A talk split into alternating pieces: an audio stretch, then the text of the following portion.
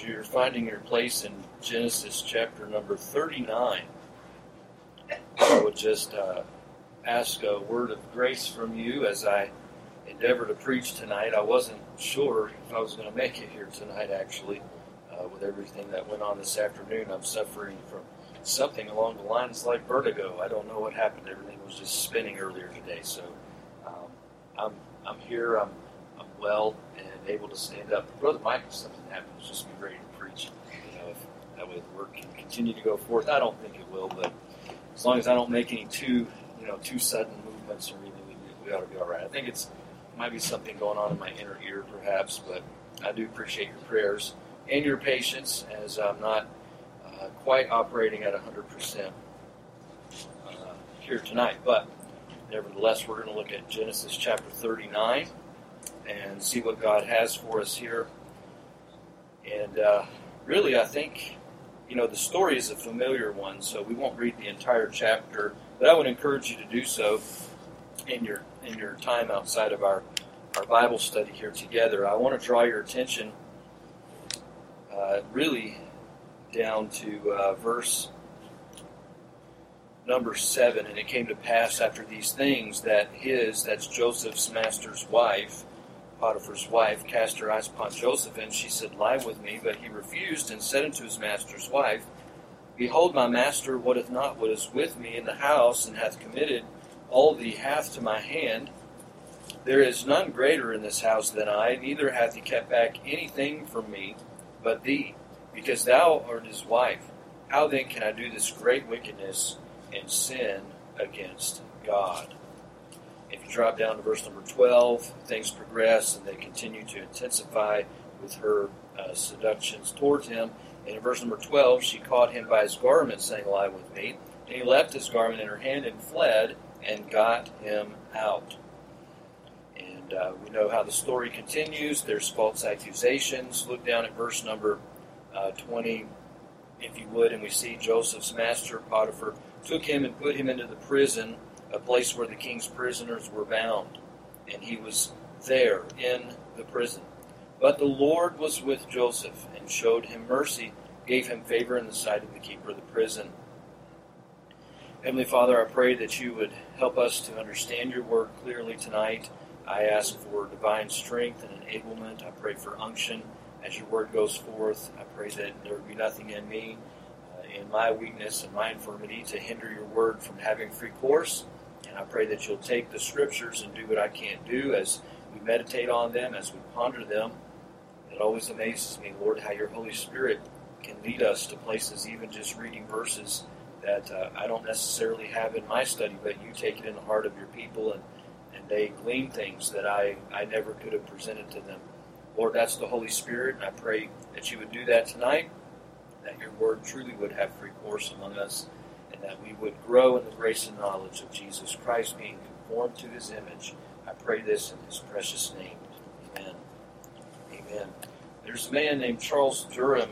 He was a pastor in Kansas. He uh, he wrote a book on temptation, and um, uh, he called it "Help Struggling Help for Struggling Christians." With he opened that book with an interesting illustration. Here's his illustration. Talked about several several hundred years ago there being on the island of Cape Hatteras off the shore of North Carolina, there were men whose business it was to get ships to run aground on the shoals just off the island. These men were called wreckers who made their living gathering up parts of, and cargo of, of all these ships that would be crashed. With a lighted lantern fastened to the head of an old nag, that's a horse.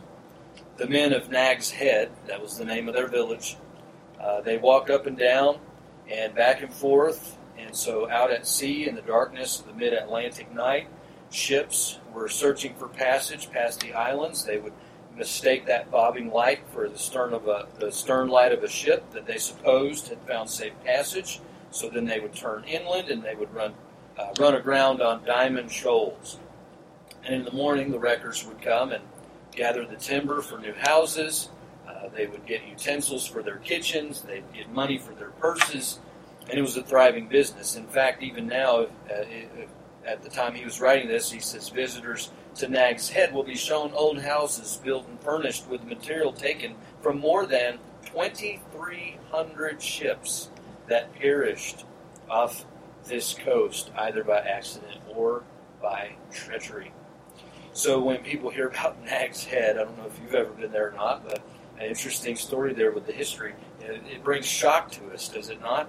Uh, and indignation. We think, how could people be uh, so, you know, so uh, callous to to treat other vessels this way?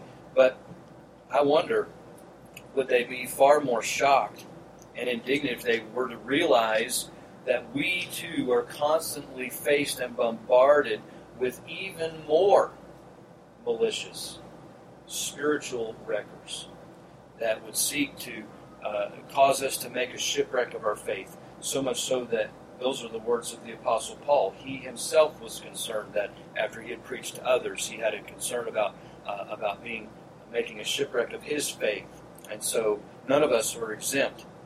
And uh, typically, we hear talk about three primary wreckers, don't we? The world, the flesh, and the devil. Well, if we take those one by one, the world is is uh, the first one we might mention, and we're not talking about uh, the world as in like the globe, like I have a wonderful globe that's sitting on my bookshelf over there that showed up here one day. It's a very beautiful globe. We're not talking about the world in that sense as a globe.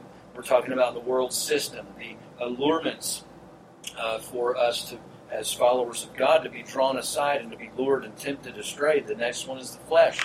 And so John talks about this, and it goes all the way back to the garden, right? The lust of the flesh, the uh, lust of the eyes, and the pride of life. And so John encourages us to love not the world, neither the things that are in the world. And Paul encourages us, encourages us to uh, walk in the Spirit and not after the flesh, not to give place to those things. And then he also admonishes us to not give place to the devil. And that's the last three of those records that we talk about, right? Just waiting to glean from our our our shipwreck, and uh, we need we need to be aware of that. As we look at Joseph in his life here, uh, tonight, we need to remember we had kind of a an abbreviation, didn't we, or a parenthetical, I should say, in the story of Joseph. We began back in chapter 37, considering this young man. He's 17, roughly, and uh, his, he's in charge of his brothers. He has to go and get a report from their old dad for his brothers, and, and he's got this coat of many colors, and his brothers can't stand him because of his dreams, and they call him this dreamer, and they're mocking Joseph, and Joseph is just trying to serve God. He's trying to do what his dad said, and he winds up uh, at the at the violence of his brothers, uh, wanting to kill him, but they don't succeed in that. They are thwarted in that plan, and they wind up throwing him in a pit. Until lo and behold, providentially, by the way, you have some Midianite merchantmen coming through the area just in time to uh, to be there for the brothers then to agree that let's sell Joseph to these uh, Ishmaelites, let's sell him to these traders and then uh, we can make some money off the deal, and we don't have to have his blood on our hands, and then we don't have to worry about it. We don't have to worry about this dreamer anymore. So that was good to them in their eyes, and so they followed through with the business transaction and sat down and had a meal, and didn't even think twice about it anymore. Well, Genesis 38, we picked up the story uh, of Judah and Tamar, and we spent some time last time together looking at, at where this belongs, and I'm convinced more and more that if if we don't have Genesis 38, we don't have the whole picture. Because Genesis 37 introduces us to Joseph, and we find out he gets sold. He's on his way down to Egypt. Now, back at the ranch. Remember those shows in the in the days gone by that they used to say, "Meanwhile, back at the ranch." Well, let's head back to the ranch, and that's where we see Judah getting away from the family. We talked about that, and he winds up uh, he winds up getting married to a Canaanite woman who later on dies, and after she dies, uh, he's not done the right thing by his daughter in law according to the law of the day, and so she takes matters into her own hand. We have the story of Tamar. Now, I want you to notice I bring that up because in Genesis chapter number 38 and chapter 39, we have back to back accounts of someone being uh, seduced by a woman. And so these two accounts stand in contrast to one another. So think with me what was Judah's response to his seduction of Tamar. Uh, did he come out of that unscathed? No, he did not. What about Joseph and his seduction by Potiphar's wife? Did he come out, out of that unscathed? Well, it depends on how you define unscathed. uh, unscathed in God's eyes, absolutely, because he said, How can I do this great wickedness and sin against God? So you see the contrast in how Joseph is, is being pictured uh, in direct contrast to Judah in uh, chapter 38 and chapter 39. You'd miss all that. Uh, you'd miss all that if you didn't have chapter 38. So don't let it throw you off. It, it kind of does that. Don't, if you're reading through Genesis, you come to chapter 38 and you're kind of scratching your head like, what is this doing here? I'm not real sure. Where does this fit into the story of Joseph? It fits. It fits, and it's right where the Holy Spirit wanted it to be, and uh, we can learn so much from it. As we look at the life of Joseph, really, um, there's a symmetry to this passage that would allow us to cover it in two, in two main areas. And so I'd like to do that with you tonight. We won't have a full three points in a poem. Uh, we might have some poems thrown in there somewhere along the way if I can get to it in my notes, but uh, that may not happen. But if you think about the symmetry of the passage as uh, we read it, I did not cover the very first portion. So let's go back and look at verse number one. It says Joseph was brought down to Egypt, to Potiphar, an officer of Pharaoh. All right, let's pick up the, the gap here and let's go to chapter 37 and verse number 36. It says, And the Midianites sold him unto Egypt, unto Potiphar, an officer of the Pharaoh, captain of the guard. Note those words, it's almost identical. In chapter 39 and verse number 1, we're introduced to this man Potiphar. Notice his name is given here in these beginning verses, but his name is not mentioned elsewhere after this. Uh, I think that's important because we have here a title given to us. This was a man of stature. This is a, a man who, who's a certain man. He is an officer to Pharaoh. He is a man with credentials, and this is a respectable man uh, in Pharaoh's in Pharaoh's uh, regime there. And so he, uh, I, I, don't know. I've heard, I've read commentaries that put him in the military. I think that's how J. Vernon McGee takes it. I don't disagree with that necessarily, but uh, I see him as being over the captain of the guard, whether that's a militaristic uh, type of guard that he's over, or whether it's a, a ward and he is actually over the prison. I kind of almost lean that way because if you look at chapter 40 and you do a study on this term, the the captain of the guard. Look at where that appears. The captain of the guard is going to show up again uh, here in the prison. So I tend to lean towards uh, he is over over this military military prison of Pharaoh. Remember, if we read the end and remember the verse that we read, it says, "And the keeper of the prison." Uh, let's see, verse twenty. Uh, where was it? Twenty. Verse number twenty. Joseph's master Potiphar took him and put him into the prison, a place where who the king's prisoners were bound. This isn't just any old run-of-the-mill dungeon. It is a dungeon. Don't mistake what I'm saying, because uh, if you read the Psalms and compare that, it says they bound him in fetters and in irons. So don't think that they were nice to Joseph when they put him in there in any stretch of the imagination. But this is not uh, not the run-of-the-mill place where you put the peasants and all that. This is the king's prisoners. So that tells me a little bit of how to see what's going on here in a greater way, I believe. I want you to note this phrase as well in verse number two. This is the first time that you'll see this phrase. There are four four instances of this direct phrase, eight uses of this name altogether in chapter 39.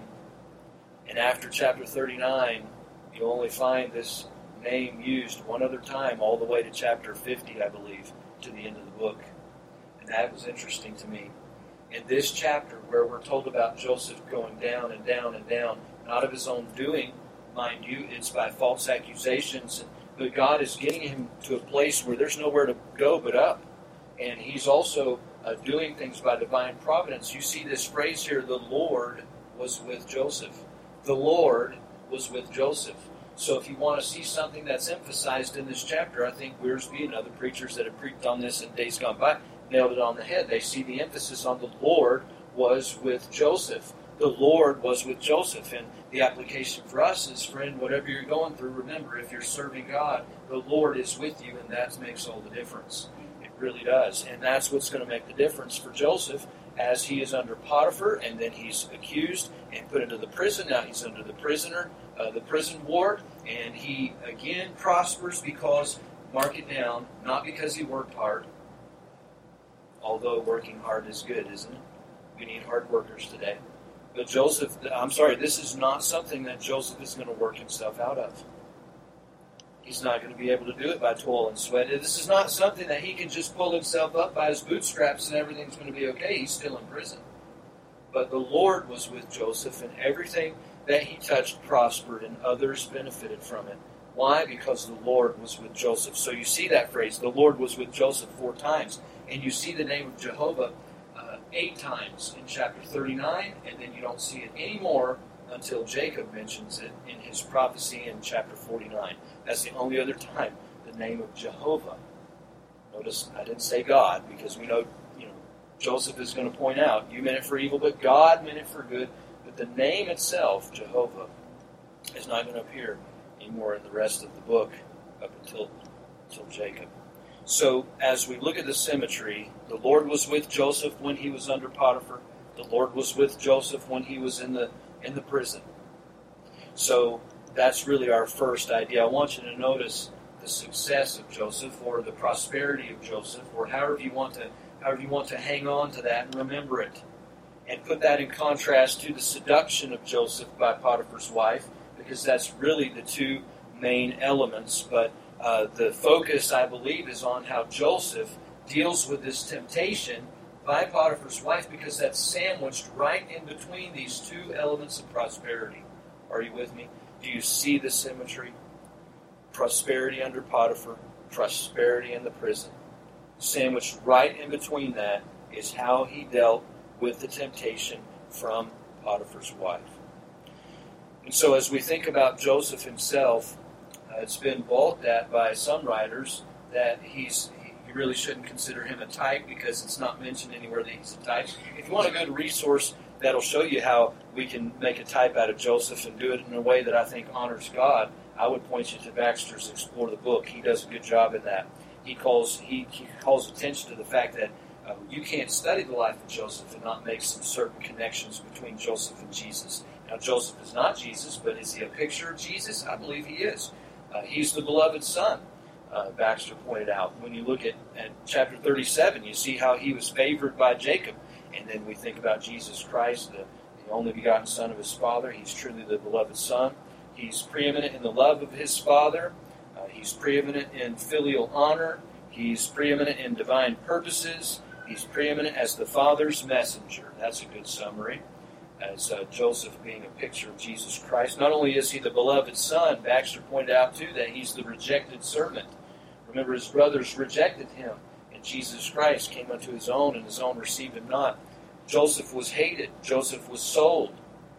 Joseph was suffering. Joseph, in the end, uh, in intent and in figure, Joseph was dead to his father. For all intents and purposes, Jacob thought Joseph was dead. So we see some parallel there. Our Lord was hated. He was sold for 30 pieces of silver. He suffered. Oh, how did our Savior suffer? and he died and rose again. He literally died and three days later rose from the grave. But that's not where Baxter stops. He points him out as being the the, uh, the beloved son, the rejected servant, but then also the exalted Savior. Is not Joseph the exalted Savior of his family and really the world of that day as uh, he comes out of it? In the end, he's exalted as the wisdom and power of God to salvation, Baxter said. He's exalted uh, uh, to the right hand of the throne, the right hand of Pharaoh. He's exalted among his own brethren. He's exalted to everlasting preeminence. We still talk about him today. He's separate from his brethren. So I think there's good precedent for seeing Jesus the life of Joseph. So let's not miss that through modernistic, uh, the modernistic lens of liberal scholars who would balk at that. I think there's good precedent for it as we think about Joseph here and his prosperity, we've pointed out the fact that he is prospering in Potiphar's house. Who is it that prospers Joseph? The Lord prospers Joseph. What does that do in Potiphar's eyes? It causes Potiphar to say, I'm going to put everything in his keeping because it's all turned into gold. And uh, Potiphar's a wise man to see that God's hand is on this man. So he commits everything to Joseph. And and nothing is withheld. Even Joseph said nothing's withheld except for his wife. Joseph knew that was a, a, sacred relationship. He believed in the sanctity of marriage. You can see that in this passage. The sanctity of marriage goes all the way back to the book of Genesis one man, one woman, one lifetime. That was God's plan in the beginning. And uh, let not man put asunder what God has joined together. That's that's the ideal. Now, we live in a broken world. We live in a fallen world. I understand that. Not everyone can make it through that unscathed. And I want to tell you there's grace. There is grace. But I'll tell you, uh, we're not talking about a graceful situation with a woman like Potiphar's wife. No, this is a woman who is bent on lust, and she is she is a, a messed up woman. And it, isn't it amazing that if you look at this parallel in the Egyptian time period, how many thousands and thousands of years ago is this, and yet it reads like yesterday's Jerry Springer? Have we changed? It reads like last year's or the year before's Me Too movement. No, I want to be careful here because I know there are legitimate, uh, legitimate concerns with anyone who has done wrong, and I am no in, no in no way am I justifying the sins of, of sinners who do wicked, immoral things. But if you keep your nose clean like Joseph, then it is, you know, part of that Me Too that's just all accusation, and there was no truth to the report. That You're looking at the Me Too Egypt movement here with Potiphar's wife, in a sense.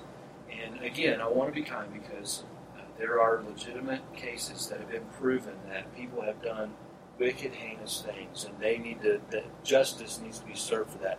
But look at Joseph now. Look at the other side of that. When false accusations fly and there's no truth to them, there's no validity to it, it can't be proved. What's Joseph going to be able to do? He has no due process in the Egyptian law. He's just a slave. He was bought by Potiphar. You think he's going to be able to make some appeal to a higher court? No. It's Potiphar's wife's word, and that's that's period. That settles it. And can I tell you, it's it's sad, but as a pastor, I've heard the horror stories, and you have to if you've watched anything like 2020 before. You've heard the horror stories things get covered up. I mean, even in the headlines recently, we heard all this mess about the Roman Catholic Church and all the cover up with the homosexuality and the pedophilia and all of that stuff. It just makes you want to vomit. And it just turns your stomach. And, I, and I, that's how God feels about it, by the way. And as we think about this, they're, they're just wicked, wicked people. Well, Potiphar's wife, if you try to wrap your mind around it, the, the way that the translation is rendered here, we're told that Potiphar is an officer of Pharaoh. The word officer is an interesting word to translate. That's a good translation. And also, it tells us he's the captain of the guard. We need that information. But when you do a word study and you look up the word that's translated officer, uh, you'll also see it rendered as chamberlain. You'll also see it translated as eunuch. Now, I don't know about the, the, the policies and the procedures of how a person becomes a eunuch in the days of Egypt. But uh, I know that Daniel was a eunuch, and his three friends had to be eunuchs because they served under under Cyrus and they served under the higher ups. Many kings in this day would require that their higher officers uh, take that oath and take that vow and become a eunuch, so that there was no threat, no possibility they would be loyal to the king, you know, regardless, and there'd be no infidelity on their part. So whether he's a eunuch in that sense or not, I don't know. Maybe you know, maybe you can ask Joseph someday. he might be able to tell you the finer details of all that. Maybe not. Maybe you might have to ask God. Who knows? But regardless, that's the word. It's translated eunuch. So if that's the case, now let's just follow this through. Now you have this woman who's married to this man who's a eunuch. Does that not kind of put her in a position to be given to the lust of her heart to want to look for somebody like Joseph. Not justifying it because it's it's wrong, no matter how you look at it. But there again, you know, other commentators have mentioned Potiphar's probably very old, and she's probably very young. Probably, you know, probably, probably, probably. Just let the text read what the text says, and the Bible shows you that here's a woman who is bent on Joseph if she's been this way towards Joseph, some commentators, I think it might have been Wiersbe, even assumed that this wouldn't be the first time that she'd do something like this. And so this probably isn't the first time that she's gone after somebody, but uh, this is the first time it stood out to her like this because of the rejection she's going to face from Joseph. Now, Joseph's in, in a tight spot. The Lord has prospered him, everything's going well. And if he's going to stay in, in good with Potiphar, then wouldn't it make sense that he respects and honors Potiphar's wife? And now he's just trying to do his business. And uh, that's what the text says. You look at it, it says, in the passing of time, he came in to do his business. That's when, when he came to do his work, his, his daily tasks, the things that were commissioned to him, uh, his mission that he was on. And in the middle of that, here she comes, and she's already been working on him day after day. In the beginning, uh, we see that she comes to Joseph, and uh, he's a trusted servant of Potiphar. He's a, well, not a servant, he's a slave in that sense. And so she sees him that he is goodly, and he's a, he's a, a young man to be envied in a lot of ways because God's prospering him, and he's he's got a certain wisdom about him, and she just begins to be drawn to him. Maybe Potiphar's away and, and doing things for Pharaoh or having to take care of work, and, and now she's here and, and she's dwelling on this. Well, Joseph has to resist her the first time, and then there's a second time as well that he has to resist. The first time he resists her with words, and she comes to him and and uh, you know makes her proposal, and he lets her know just square up. We're not going to do this because uh, number one, you're married to Potiphar. Number two, he's my boss, and I'm loyal to him, and I'm going to do what he's commissioned me to do. And thirdly, how can I do this and sin against God? And he has a respect and reverence and walk with God that has kept him out of this temptation. And friend, when you're close to the Lord like that, that's some of the best ammunition you have against sinning against the Lord. And uh, let's note that, let's let's take that to heart because if we'll do what God wants us to do, think about it. God's going to give you something to do, and you're going to serve Him and put your hand to that plow. And if we're following Jesus, the devil's going to lure us. Uh, Peter warns us: be sober, be vigilant. Your adversary, uh, as the devil, uh, roaring lion, as the devil is a roaring lion, walketh about, seeking whom he may devour. And so we need that sobriety. We need that vigilance. Best way to do that is to stay so close to Jesus that you know you have the far look. You look to the to the bema seat and you say, "What is my my Jesus going to say in the end?" Whether it's sexual sin or some other temptation that comes your way. Notice also the devil knows right where to hit us because Joseph now is in some some uh, aspects of success in his life. Everything's going well, and success has done more people in than than uh, than not having success. How many have gotten success too early? I think it was Dr.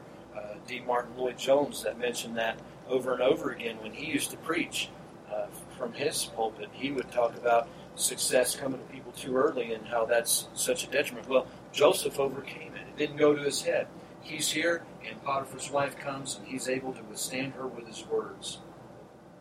So she doesn't quit. She can't get him with just a full frontal assault. Okay, that didn't work. So what's she going to do? Well, the passage tells us how she just tried to wear him down and just seduce him and, and lure him. Uh, the wording is day by day, day in and day out, day after day.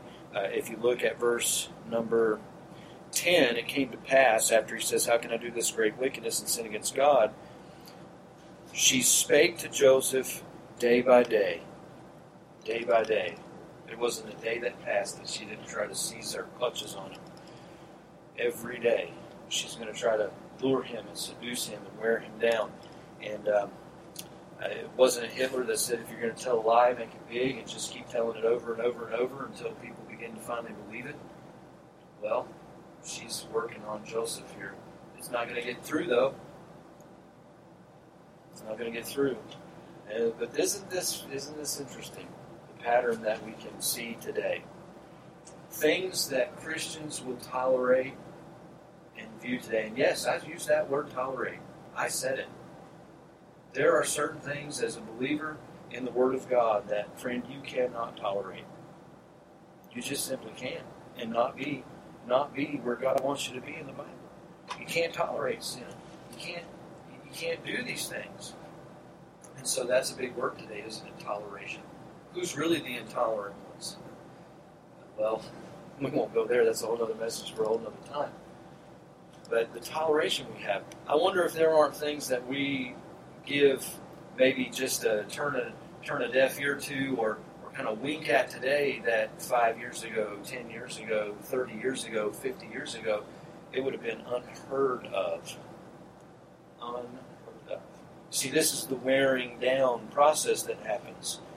For instance, let's uh, let's talk about TV. You know, you see TV and they barrage you with all these commercials. And the first time you see one of these commercials that's promoting an agenda that we might not agree with and that the Bible doesn't endorse and God's against, you see these commercials that come up. It's an affront when you first see it, right? And it kind of takes you back and you go, what in the world are they shoving that in my face for? I don't want to see that. I can't pick which commercials they put on there because advertisers are paying to put those things out there. I get that part. But then the next time you see that same commercial, are you as appalled? Are you as uh, taken aback as the first time? I submit to you, probably you're not because you're being desensitized. You're being desensitized, and it's all part of the plan. It's all part of the program. So she's wearing Joseph down day by day, and guess what? It's not going to work. But Joseph maybe should have taken some courses in biblical counseling. I don't know. I'm just throwing that out here by way of application because um, some of the things that I was encouraged to do before I ever even went, into the ministry uh, I, I, learned from great men who have gone on before that sadly, you know, these things have to be done preemptively. Uh, for instance, if you go next door, there's a glass window on the door for a reason, and there's a blind that can be opened.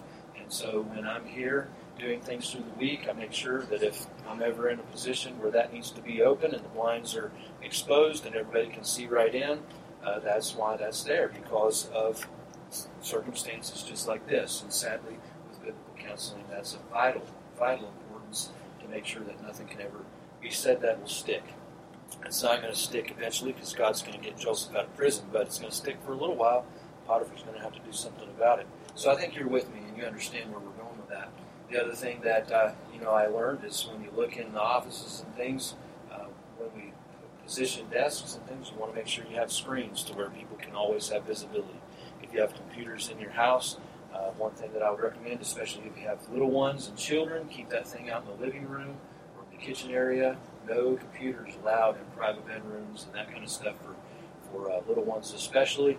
And so those are just things that we do to take precaution, right? Why? Well, let's read and see exactly why we take precaution. Because it doesn't matter if you do it or not. If someone says you do, then you've got a problem and uh, you'll have to work through it. So she speaks day by day. He hearkened not unto her to lie, watch this now, by her or to be with her. Now she is she is a woman of prominence. She is Potiphar's wife. He is an officer of Pharaoh. So Joseph's not even giving her the time of day to even go and be with her. So I think she's getting a little muffled at this because how dare this slave, this Hebrew slave, how dare he treat me like this? He's not going to get away with that. So she's still lusting after him. And, and in verse number 11, it came to pass about this time that Joseph went into the house to do his business, and there was none of the men of the house there within. Hey, you still got to do your work. Work's got to get done. Maybe this was part of Potiphar's wife's plan. Maybe she sent the the servants, the rest of the servants of the house out just far enough to where they wouldn't know that Joseph was in there with her alone, but they'd be close enough within earshot that as soon as she needed to show him his coat, they're close enough to call. Uh, interesting how that worked out. But she caught him by his garment. She caught him. He's going in to do his business. Here she comes. She catches him by his garment, saying, Lie with me And he left his garment in her hand and fled and got him out. That was the right thing to do, Joseph. I think it was uh, Ron Hamilton, Patch the Pirate. He does that song, Put On Your Running Shoes, Nate. Put on your running shoes. That's a good reminder. Uh, so sometimes people would call this cowardice. Is Joseph being a coward? No, this is courage. It took courage for Joseph to do this. And he got him out. He said, This isn't the place to be. He did leave his coat behind, though, Notice that. Chapter 37, remember his garment came into play there with deception. And now in this chapter also his garment's going to be used to deceive as well. His brothers deceived his father with a coat of many colors dipped in blood, and Jacob came to the conclusion, erroneously, that Joseph was dead.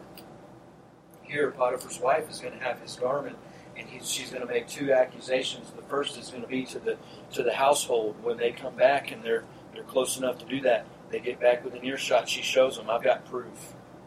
Now, this might have been preemptive on her part because Joseph got out and she's the one that's been making all the advances. Maybe she's thought, I've got to get to Potiphar before he does because she's good at covering up things. Who knows? She's probably a master at covering up things.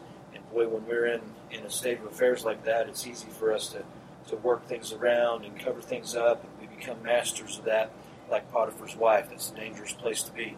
So she preemptively, you know, uh, gets the household to look and see, and, and she gives the accusation that he was going to do do something terrible to her that he never would have done. She caught him by his garment, verse 12. Verse 13, when she saw that he had left his garment in her hand, she fled and was fled forth. She called unto the men of her house, close enough within earshot, and spake unto them, saying, See, see. Oh, oh, they've already been talking, haven't they? I told you. Look what my husband did. I think there's some marital problems between Potiphar and his wife here that, that become exposed. This this is something that a wife ought never, or a husband ought never, allow to come to the place in their marriage. Something has happened, and that that love, maybe that was once there, is no longer there. And now Potiphar's wife says, "Look what my husband did. She brought this Hebrew in here to mock us." The word "mock" is interesting, by the way. It's the same word translated when uh, Isaac got in trouble back in chapter 26 with Rebekah. Do you remember that? Isaac and Rebekah it was said that they were seeing Abimelech. That whole story when when Isaac got in trouble, trying to lie like Dad did, like like old Abraham. He learned it from him. And so uh, Abimelech saw Isaac and, and Rebekah sporting. That's the same word that's translated sent to mock. So uh, it's also translated laughter. The root word is where we get Isaac from. His name means laughter, right?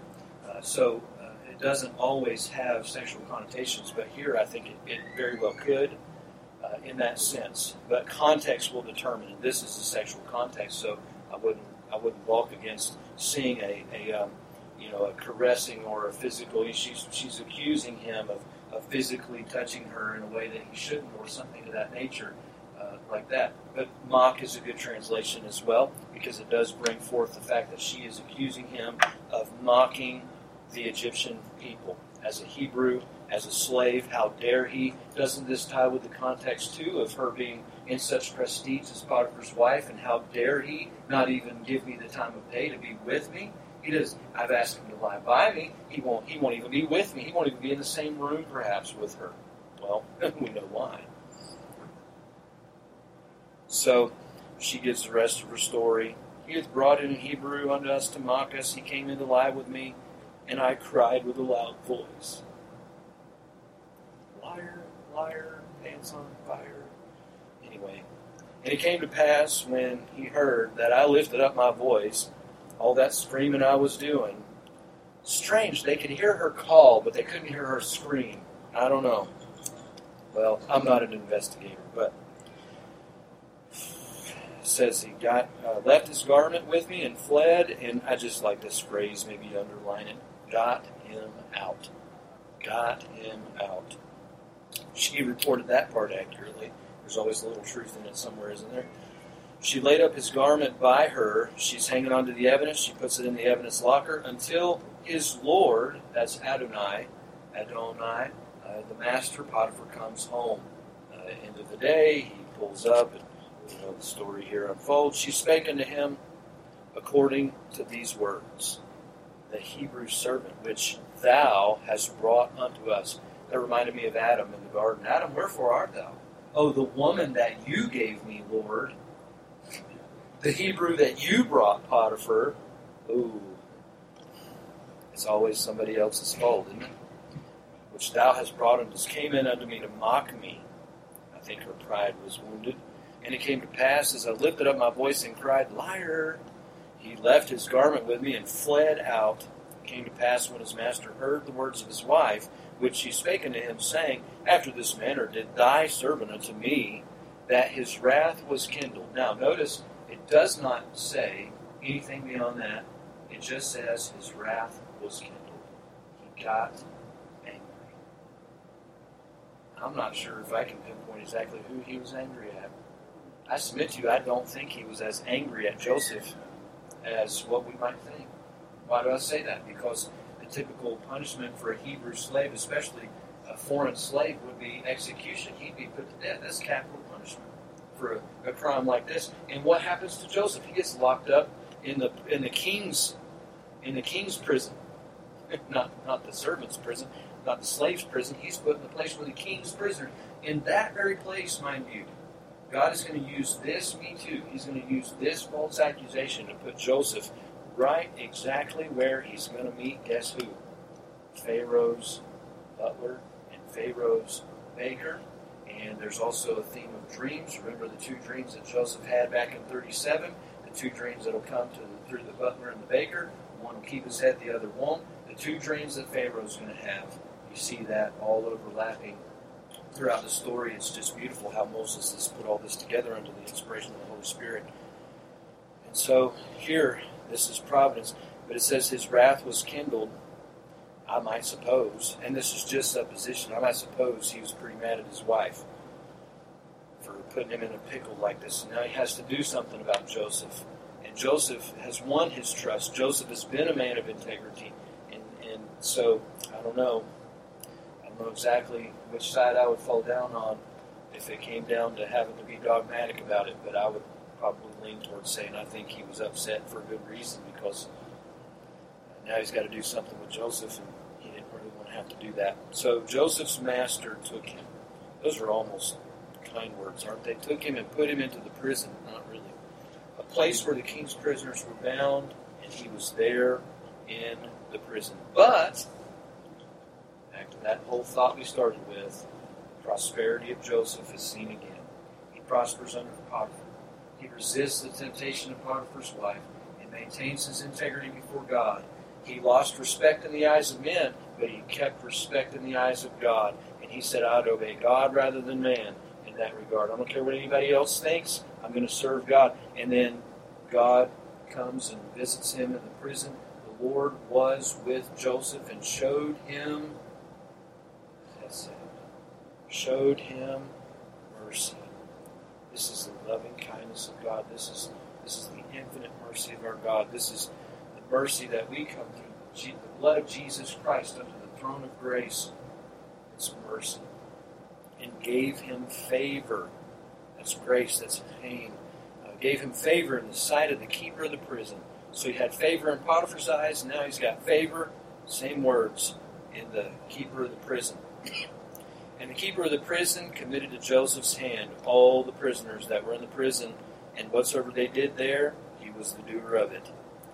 The keeper of the prison looked not to any, excuse me, anything that was under his hand, because if you didn't hear it the three other times, as has been said, the Lord was with him, and that which he did. Who made it to prosper? Was it Joseph's sweat? Was it his toil? Was it all his hard work? No, friend, the only way we're going to prosper, the only way we're going to find good success, as Joshua 1 tells us, is when the Lord makes it to prosper. Then it will break through. The word success there in prosperity has the idea of breaking through where there seems to be no way. It should, it should be working. You know, this is so. If you want to see areas in your life where God's showing up, don't always count the numbers, because God's prosperity might not always come by the way of, of, of, a big bank account or, or you know full pews or different things of that nature. As a, as a pastor, you know, I have to wrestle with that sometimes. Why don't we have more people come to our church? Well, I think there's a lot of variable reasons. The day in which we live factoring into that. But can I look at Broomfield Baptist Church and see God's prosperity on what we've done here? If I were to say no, I'd be lying.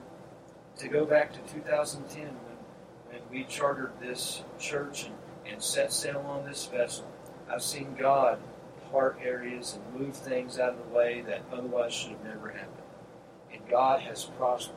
Do I want to see more people come in? Absolutely. But think about it. We've been here since 2010 preaching the unadulterated Word of God in all of its truth and all of its veracity and, and, and all of its all of its power and might. And I just wish more people were hungry for it and wanted what you are here tonight to enjoy with me. And may we pray for the people of Broomfield and the surrounding areas that they would get hungry once again to get away from all of the entertainment and all of the all of the seeming prosperity that looks successful in men's eyes, but in the end, I wonder how much will wind up being wood and stubble. Know, let's follow the pattern of Joseph, and no matter if we're if it's just us and the Lord, and we're the only ones that know, at least we've got integrity with the Lord, and we're going put our hand to the plow in faith, knowing that one day He's going to use what we're doing to save many people alive, not just with physical life, but the goal is to save many people alive with eternal life And if we get to heaven one day and find out that 50 years from now somebody got saved because somebody else went to Broomfield Baptist Church and told them about Jesus, hey, there's going to be rejoicing in that. Let's not negate the prosperity of the Lord. He will take His word and break rocks asunder. There may be things that happen through what we do here that we never even get to hear or see. And so Joseph couldn't see all that in the prison, but God was moving. Everybody could see it on him. So let's just pray that, that others would recognize what what God's doing in our midst. Story, the story of, of Potiphar's wife and Joseph and his prosperity here is an amazing story. And many commentators try to draw an inference between a, an Egyptian story about two brothers. I don't think there's too much of a connection there. If anything, the Egyptian story plagiarized the Bible. but regardless, that's my own humble opinion. Temptation. What are we going to do with it? Let's remember it comes when we least expect it. And God is the one that we account to above all. Let's stay close to Him. And no matter what comes out of it, let's keep trusting the Lord. May He prosper what we put our hand to, that His word can go